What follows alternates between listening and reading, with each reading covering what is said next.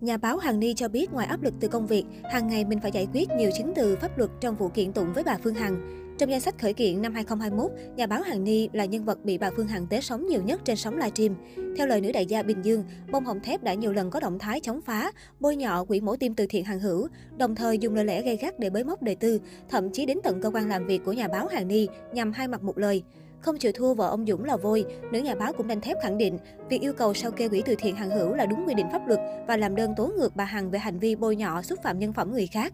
Sử dụng fanpage gần 200.000 lượt theo dõi, nhà báo Hằng Ni đăng tải loạt bài viết phân tích vụ việc dựa trên khía cạnh pháp luật nhưng vẫn hứng chịu lượng gạch đá khổng lồ. Đỉnh điểm vào ngày 5 tháng 11, nhà báo luật sư Hằng Ni gửi đơn tới cơ quan công an đề nghị áp dụng biện pháp bảo vệ khẩn cấp. Theo đơn của nhà báo Hằng Ni, sau khi làm đơn tố giác và đơn yêu cầu khởi tố bà Phương Hằng, đã rất nhiều người ủng hộ bà Phương Hằng thường xuyên gọi điện nhắn tin vào trang fanpage cá nhân của Hằng Ni đe dọa, xúc phạm danh dự nhân phẩm, thậm chí đe dọa cả sức khỏe tính mạng. Sáng 20 tháng 12, nữ nhà báo tiếp tục cập nhật thông tin liên quan đến drama. Cô cho biết, từ khi quyết tâm đưa vụ việc ra ánh sáng, bản thân mình đã chịu rất nhiều áp lực từ công việc cho đến đơn kiện tụng. Dù đối thủ của mình là người đau to búa lớn, nhưng điều này vẫn không làm cô chùn bước. Đặc biệt, nhà báo Hằng Ni còn công khai toa thuốc cho thấy bản thân đang mắc căn bệnh rối loạn lo âu, khiến sức khỏe đi xuống. Đã chiến đấu thì chấp nhận thương tích, việc đấu tranh để bảo vệ mình và quyền của mỗi người, có thể đấu tranh hoặc im lặng. Tôi chọn phương pháp đấu tranh, bởi tính cách người làm báo là bảo vệ người dân, bảo vệ lẽ phải, mà lẽ nào không bảo vệ được bản thân khi bị người khác tấn công, vu khống trắng trợn bằng văn hóa xấu xa. Hơn nữa, trong luật hình sự còn cho phép người bị tấn công được quyền phòng vệ chính đáng thì ai được quyền khóa mõm người đấu tranh cho sự thật. Do vậy, dù có áp lực có chịu tổn thương thì con đường đã chọn, tôi sẽ không bỏ cuộc. Sẽ từng bước đấu tranh. Nếu các anh chị nhìn thấy calendar tuần này của tôi thì chắc chắn sẽ bị stress bởi ngoài lịch hàng ngày, áp lực các nơi, còn cả danh sách làm việc với các cơ quan chức năng vì bị bà Hằng gửi đơn. Tôi sẽ giải quyết từng bước một. 20 giờ tối nay sẽ nói chuyện về 7,5 triệu và khóa mỏm Tiếp tục làm việc với đoàn luật sư về cuộc đấu tranh pháp lý.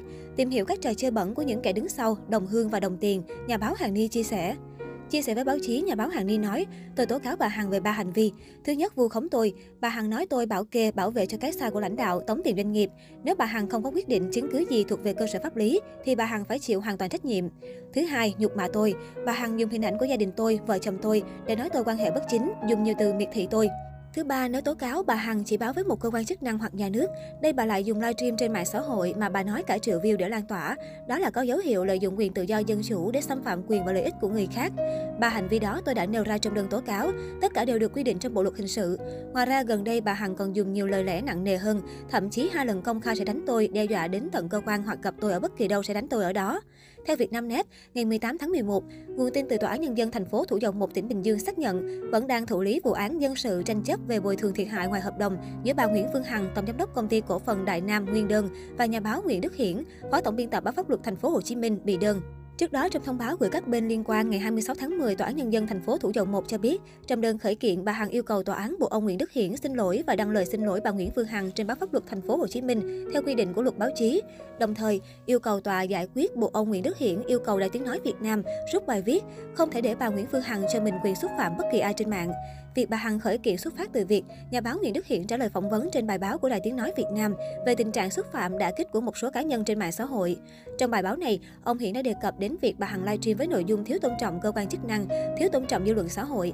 Bà này cũng không có quyền nhân danh ai để lên án, ví von người này người kia với những ngôn từ mang tính miệt thị, nhục mạ trên mạng xã hội. Ngay sau đó, bà Nguyễn Phương Hằng đã phản ứng gay gắt với những phát ngôn của ông Hiển, đồng thời viết đơn khởi kiện gửi tòa án nhân dân thành phố Thủ Dầu Một.